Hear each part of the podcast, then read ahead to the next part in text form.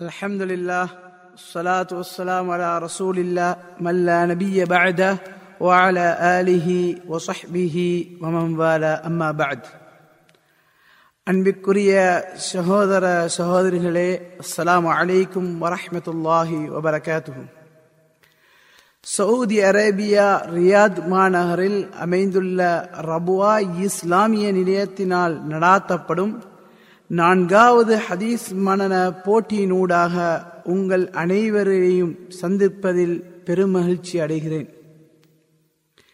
இந்த போட்டிக்காக நிர்ணயிக்கப்பட்ட ஹதீஸ்கள் என்பதாகும் அதன் மொழிபெயர்ப்பு அதன் அறிவிப்பாளர் பற்றிய சிறு குறிப்பு ஹதீஸிலிருந்து பெறப்படும் பயன்கள் ஆகியவற்றை பகிர்ந்து கொள்ள விரும்புகிறேன்.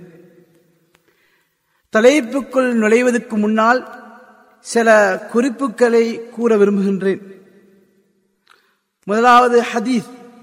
ஹதீஸ் என்றால் நபிசல்லாஹு அலைவசல்லம் அவர்களின் சொல் செயல் அங்கீகாரம் நபிகள் சல்லாஹூ அலைவசல்லம் அவர்களின் குணநலங்கள் அவர்களின் அங்க அடையாளங்கள் என்பதை குறிக்கின்றது.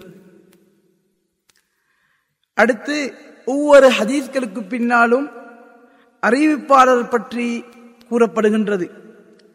அறிவிப்பாளர் என்றால் நபிசல்லாஹு அலைவசல்லம் அவர்களிடம் இருந்து நேரடியாக அதை கேட்டவர் அவர்தான் அறிவிப்பாளர். முதல் தடவையாக அவருடைய பெயர் இடம்படக்கூடிய நேரத்தில் அவரை பற்றி சிறு குறிப்பை குறிப்பிடப்படும். அடுத்து ஆதாரம். ஆதாரம் என்றால் இந்த ஹதீஸ் இடம்பெறக்கூடிய கிரந்தங்களை குறிக்கின்றது. உதாரணமாக Bukhari Muslim Abu Dawud Tirmidhi Nasai Ibn Majah. எனவே இந்த ஹதீஸ்கள் இடம்பெறக்கூடிய கிரந்தங்களை ஆதாரமாக குறிப்பிடப்படுகின்றது. எனவே இந்த ஹதீஸ்கள் எந்த கிரந்தங்களில் இடம்பெறுகின்றதோ அந்த கிரந்தங்களை அந்த ஹதீஸ்களுக்கு பின்னால் குறிப்பிடப்படும்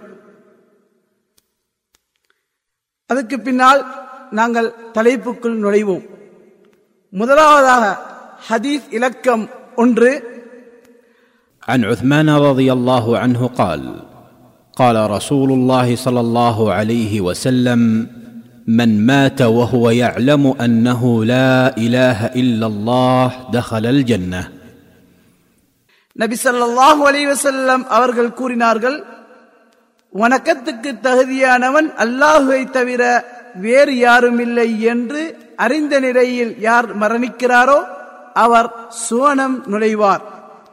அறிவிப்பவர் உஸ்மான் ரதியல்லாஹு அன்ஹு ஆதாரம் முஸ்லிம். ஹதீஸ் அறிவிப்பாளர் Usman ibn Affan bin Abil As என்ற இவர் நபி அவர்கள் பிறந்த பின் யானை வருடம் மூன்றாம் ஆண்டு மக்காவில் பிறந்தார்கள். நபித்துவம் கிடைத்து சில நாட்களிலே இஸ்லாத்தை ஏற்றுக்கொண்ட இவர் பிற்காலத்தில் மூன்றாவது ஹலீஃபாவாக அமீருல் மினீன் என்ற சிறப்பு பெயருடன் இருந்தார். ஹிஜ்ரி இருபத்தி மூன்றில் ஹலீஃபாவாக தெரிவு செய்யப்பட்டார்கள். அல் குர்ஆனில் கருத்து வேறுபாடு ஏற்படாமல் அதனை பாதுகாத்தார்கள். ஆசியா ஆப்பிரிக்கா கண்டங்களில் இஸ்லாமிய வெற்றி இவரது ஆட்சி காலத்தில் பரவியது. நபி அவர்களை தொற்றும் நூத்தி நாற்பத்தி ஆறு நபிமொழிகளை அறிவித்துள்ளார்கள். ஹிஜ்ரி முப்பத்தி ஐந்தாம் ஆண்டு தனது எண்பத்தி இரண்டாவது வயதில் மதீனாவில் தனது வீட்டிலே கிளர்ச்சியாளர்களால் அநியாயமாக கொலை செய்யப்பட்டார்கள். ஹதீஸிலிருந்து பெறப்பட்ட பாடங்கள். ஒன்று ஏத்துவ கலிமாவை ஏற்றுக்கொண்டு இணை வைப்பு இறை நிராகரிப்பு பெரும்பாவங்கள் ஆகியவற்றிலிருந்து தவிர்ந்தவர் கண்டிப்பாக சோன நுழைவார் என்பதை இந்நபிமொழி ஆணித்தரமாக கூறுகின்றது. இரண்டு உள்ரங்கமாகவும் வெளிரங்கமாகவும் கொள்கை செயல் நடத்தை அனைத்திலும் ஏத்துவ கலிமாவை பற்றி பிடிப்பது முஸ்லிமுக்கு அவசியமாகும். மூன்று இணை வைப்பு இறை நிராகரிப்பு போன்ற ஏகத்துவ கலிமாவை பாதிக்கும் அனைத்தையும் தவிர்ந்து கொள்ள வேண்டும்.